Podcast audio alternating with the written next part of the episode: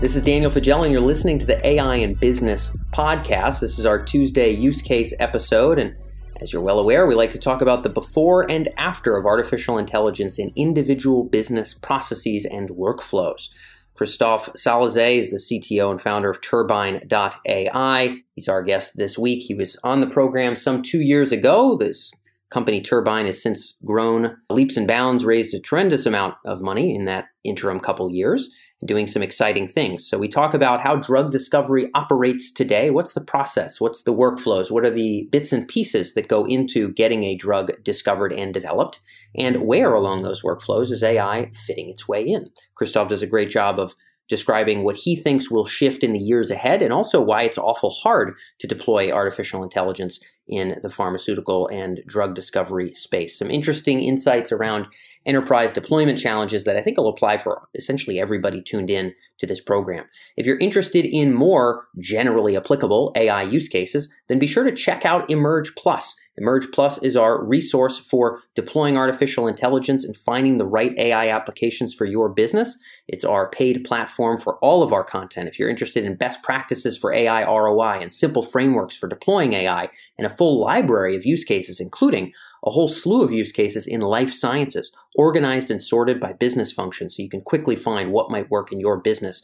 If you'd like to have access to all that or learn a bit more, you can go to emerj.com slash P1. That's P as in plus, emerj.com slash P and then the number one.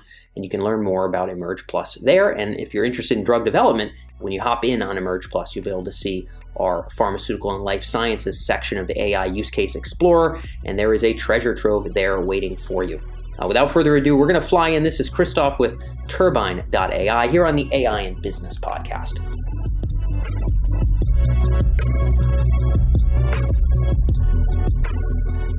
So, Chris, I want to start us off on the topic of drug discovery, what it takes to bring a drug to market. Obviously, this is the world that you guys work in. Before we talk about AI, can you walk us through what that process looks like normally, just to give people a sense if they're not in the industry? Yeah, it's it's actually an exciting time here because these are kinds of slowly changing here, but the basic drug discovery process is kind of long and convoluted. So, how big pharma companies work is that they have a set of compounds, basically a million or more little chemical molecules that they have no idea what they are good for. But they have this imagine it as a big soup which contains all of these molecules. Yeah. Then, if you want to target a certain kind of disease or, or do a certain kind of treatment, one way you could do this potentially is that, say, if I could target protein X, if I would have a molecule that would bind to protein X, that would potentially help me solve a certain kind of, let's say, lung cancer. Sure, sure, yeah. So this is one of the one of the first questions that comes up is how do you know that this is going to be the right target? So we'll we'll get back to that where, where does this target ideas came from? Because this is this is one of the parts where, where AI actually shines now. But given that, uh, what they will do is they take, say, a spoonful of this compound soup, they call it the compound library, and pour it on a concoction that basically contains the protein of interest. And then they pull out, well, there are multiple steps involved, but basically they pull out the protein they extract the protein and see what compounds did it bind. Mm, mm-hmm. You now have a compound that can bind at least that protein to some degree. Yeah, and how many, you know, th- this analogy of soup is hilarious, but I'm going to go with it because I like it. It's very visceral. I think it's understandable for people. I imagine this huge compound library that has been built. One quick question here some of these compounds are just known, like everybody knows what these compounds are. Some of them might maybe are proprietary or they've been stumbled into somehow. What has built this library, so to speak? Where, where do these things come from and how are they stored? I'm not very much an expert on that, but as far as I know, these chemical libraries are basically randomly generated. Uh, so you take some kind of base library and add certain perturbations in certain enzymes okay, that add material group to that. And then you have some compounds which have the material groups, others don't. And you do these kind of modifications, and you basically end up with a bunch of random molecules, out of which there are some may be useful.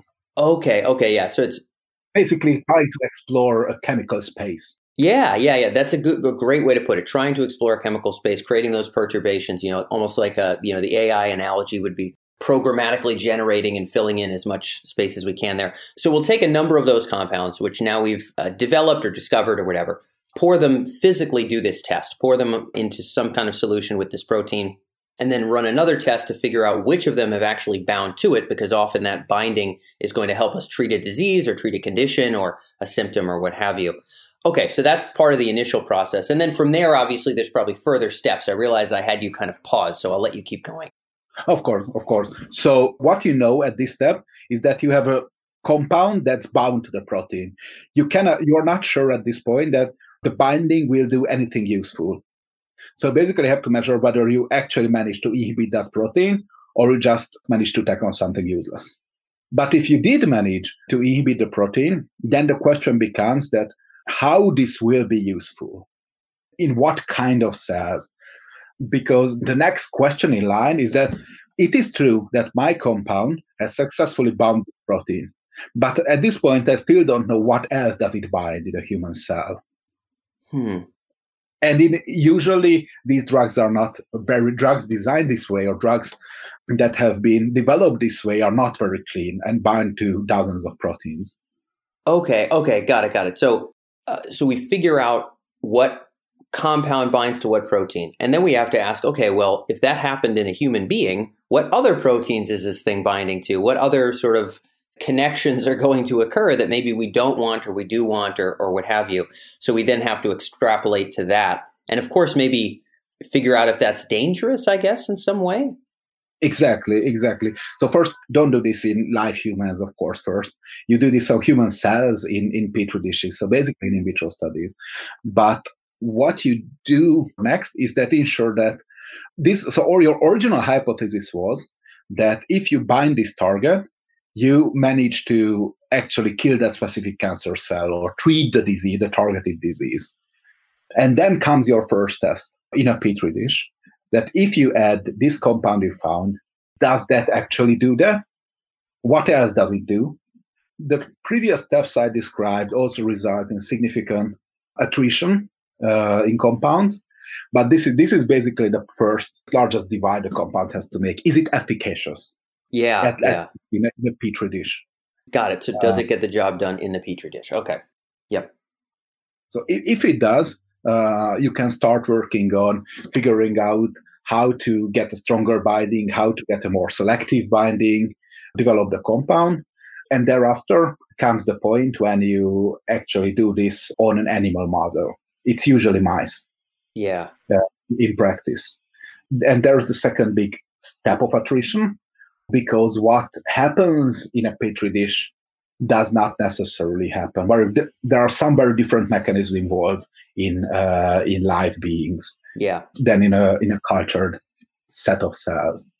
Yeah, you know, there's so many things that I think people listening in just now can already understand how and why this is so tremendously complicated because we have this infinite soup potentially. We have Lord knows how many proteins in the world in a human being that we could potentially bind to. And then there must be hypotheses around what proteins need to be bound to in order to treat a condition. And somebody has to come up with those hypotheses or come up with those permutations and whatnot. So it's it's almost a combinations of infinites at so many of these steps here, it feels like. Yes, yes. Yeah. Uh, there are and there are a lot of complexity. So, so primary one of the primary problems with because the attrition this attrition rate is so high because we don't really understand, we don't don't even know the the internals of the biology. We don't know a lot of the proteins, and that's actually one of the ways to do is the original way to try to gain some kind of statistics slash bioinformatics based understanding of how it should work but in many cases, you you don't have thousands of data points. There are like roughly a thousand cell lines, a bit more or less, which are available to the public, well known, and can be cultured. And the fact of the matter is that this means that for a certain single drug, you have on the order of a thousand data points. You will never have the millions or tens of millions of data points you need to do the kind of deep AI training that you would originally envision to do. But all of this wet lab data to gain is very much noisy and yeah. there is not enough data.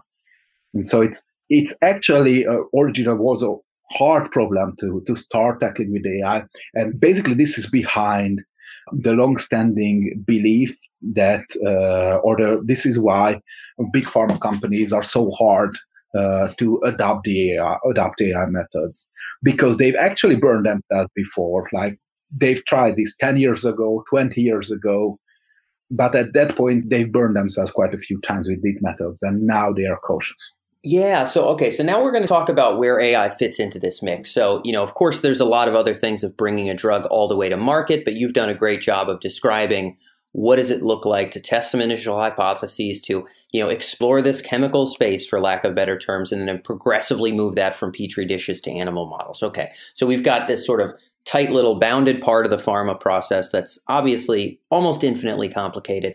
You said something that i wanted to check in on you mentioned, you know, we might only have 900 cell lines when we would want millions of data points. What did you mean by that? What is the kinds of data that we do have on hand? And what are, you know, you had also mentioned that there's frustrations with doing the kind of AI we'd want to do. What is the kind of AI we'd want to do in this context? Can you clarify that a bit? Sure. Originally, if you would do kind of this naive AI approach to understanding biology, what you would do is you would build some kind of a neural network classifier. A huge neural, sprawling neural network where you can feed uh, all the biological data points where you've had a lot of different treatments, a lot of different genetic knockouts, uh, and see which cells are alive and which cells are dead. And so, given that if you have this system, that this in theory captures the under could capture the underlying complexity of biology and could result and if you give any kind of unknown therapy give, could potentially give you a right answer whether that cell is live or dead. Okay okay so tell me if i'm i'm going to try to put this in a nutshell chris. Let me know if i'm on the right page. If we could train a model sufficiently around different kinds of compounds and different kind of proteins and all their damn reactions then instead of testing a whole bunch of spoonfuls of the soup over and over and over, we might only need to test certain certain small parts of the soup because statistically the model has sort of shown that maybe they're the only ones we realistically need to look at. Is this part of what you're talking about? Yes, kind of. This original method of how we would use AI in this case doesn't really work because there's a lot of noisy data. So you have to use methods that use much more prior data. And it's a bit more convoluted, but it seems can be done now. But anyhow, the ways AI would actually be able to change this is you, you could actually turn the entire process on its head. And this is what actually starting to appear in companies, in small biotech companies mainly, is that you you start with a clinical need, the need that I really like to treat pancreatic cancer patients because this is something that has that has been unsolved now. And so, given that I have an AI, any any kind of AI that gives me the ability to tell that if I were to knock out certain genes or certain combinations of genes, how would that cell respond? If I would give that my pancreatic cancer cell, it can tell me what kinds of targets you would need to hit in order to treat that specific disease. And so you could generate, and this is, this is something that's that's actually pretty. Well, I'm not entirely sure how new it is, but it's some it's a novel development. I've just heard of it a few years ago that we are we're actually starting to go in the direction that we are generating new compounds that can fit a target. And there are quite a few companies, for example, Atomwise, uh, who are doing exactly that. Uh, so what they're trying to do is they have an AI to which you give a protein, it will give you a compound that you don't need to have any kind of library. You just need to know how the protein looks like. And if you know how the protein looks like, their AI will give you a few ideas of what compounds you should synthesize. to huh. bind that. Yeah, when you say what it looks like, do you mean some kind of a three dimensional model of the protein yeah. itself is provided? Okay. So, based on training on however many oodles of proteins and however many oodles of uh, compounds, this system, if you provide it with a protein, will be able to say, well, here's the sorts of realistic compounds that should be able to bind to this, so that would be worth testing, something like that. Mm-hmm. Okay, got it. And then you can ask your chemist to, to just synthesize that compound. Got it. Okay. And that's much better than having to use the soup over and over and over and over until you find something. You can kind of make these much more selective because they are designed for that purpose. Yeah, yeah. Um, okay, so that's that's one way. One way that artificial intelligence can potentially be applied to this process that you've been kind enough to describe is by just you know having a compound we can have a chemist synthesize and then we can just test that darn compound on the protein and it's it's way less of the what you would call the chemical space that we necessarily have to test across this protein just to figure those things out. We can move along the steps a little faster towards testing on the mouse. Where else in this process that you've outlined for us? I know you guys do plenty of work here. Where else in that process does AI potentially serve as a lever to help change that process or speed up that process? Yeah.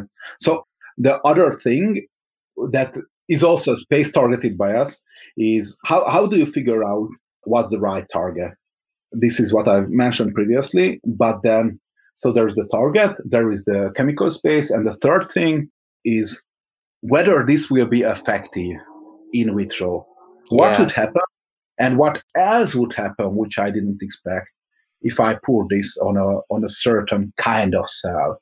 So, for example, it can and does happen that you imagine your compound to work in a certain kind of cancer. In vitro, it doesn't happen. But for example, it turns out to be to be pretty good in colon cancer, or or not even cancer. There is the famous story of uh, sildenafil. It's called Viagra, which, which is usually it's a phosphodiesterase inhibitor, and it's usually it's originally planned to it was developed for heart disease but it happened to have some kind of beneficial side effects, and so it's stuck. Yeah, yeah, geez, wow. Okay, so you had mentioned that uh, the potential use of AI is figuring out. You know, you talked about targets, compounds, and then what are the effects or side effects. Um, you said the selection of the target is a place where AI might even be able to to find a fit here somehow. Um, what did you mean by that? Where does it kind of come in? How is it trained? So you have a certain goal in mind that you you aim to treat melanoma to, to say from. I'm also always saying cancer because we're kind of focused in oncology, but it can be Alzheimer's. Yeah, it could be anything. Yeah, of course, it's fine. So you want to want to treat melanoma, and you need to figure out, uh, get some kind of hypothesis on what would you take, what would get you there, what somehow to give you an original idea which likely others potentially don't have because and it's not patented and, and whatever could, yeah. could be used. And to do that the general process now with with modern technology or with the state of the art wet lab technology is to do something called crispr. Uh, this is basically allows you to knock out genes. We also do uh, where we outsource it, but generally we order some wet lab studies of our own for verification purposes but how it happens is that if you want to have a certain gene knocked out for studying, just having a cell line of your selection uh, with that gene knocked out takes like three months from ordering, and then you didn't measure. You just have the cell lines.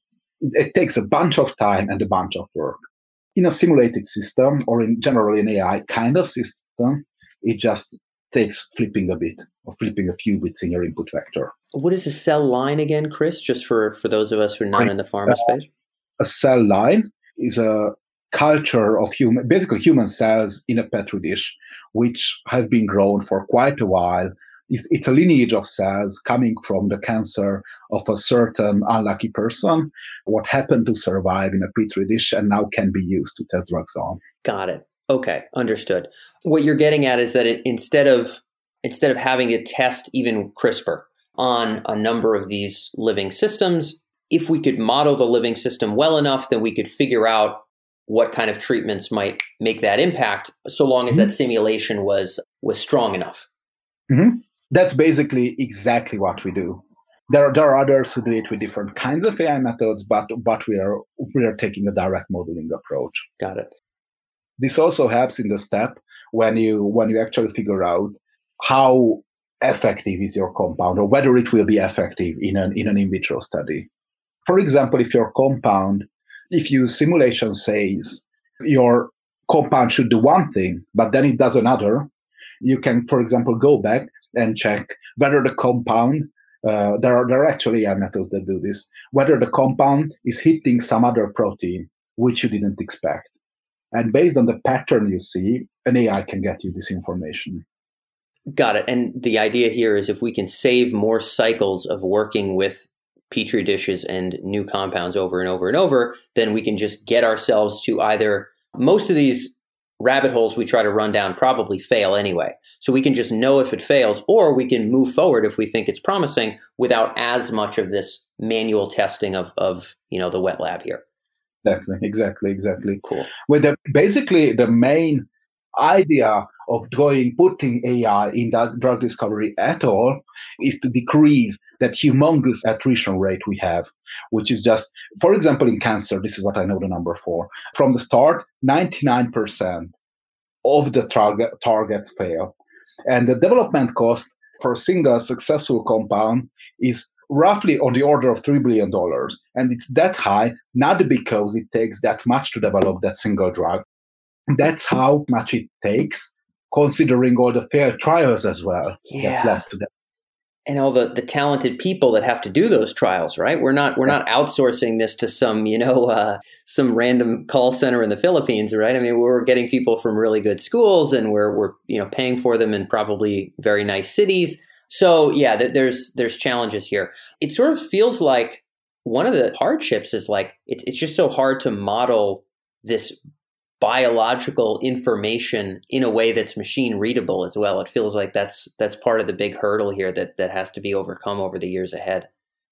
Yeah. Yeah. Well, I, at least there's been a couple pockets you've you've sort of articulated for us as to how it's making its way into the process in some ways and, and hopefully speeding up like you had said that egregious attrition rate to bring that 3 billion down to something slightly more manageable if at all possible. I know that's all we have for time on this particular episode, Chris, but thank you so much for being able to join us again on the podcast. thank you. Thanks, Dan.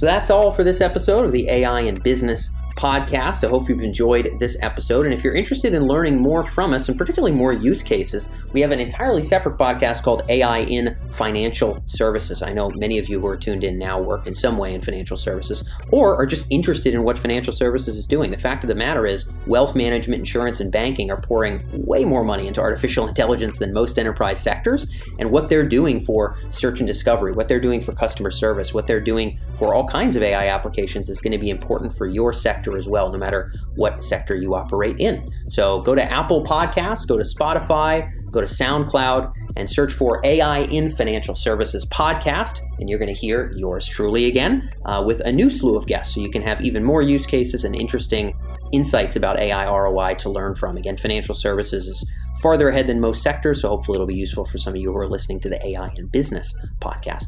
That's all for this episode. We're going to be getting into our Making the Business Case episode on Thursday, so I'll catch you in two days here.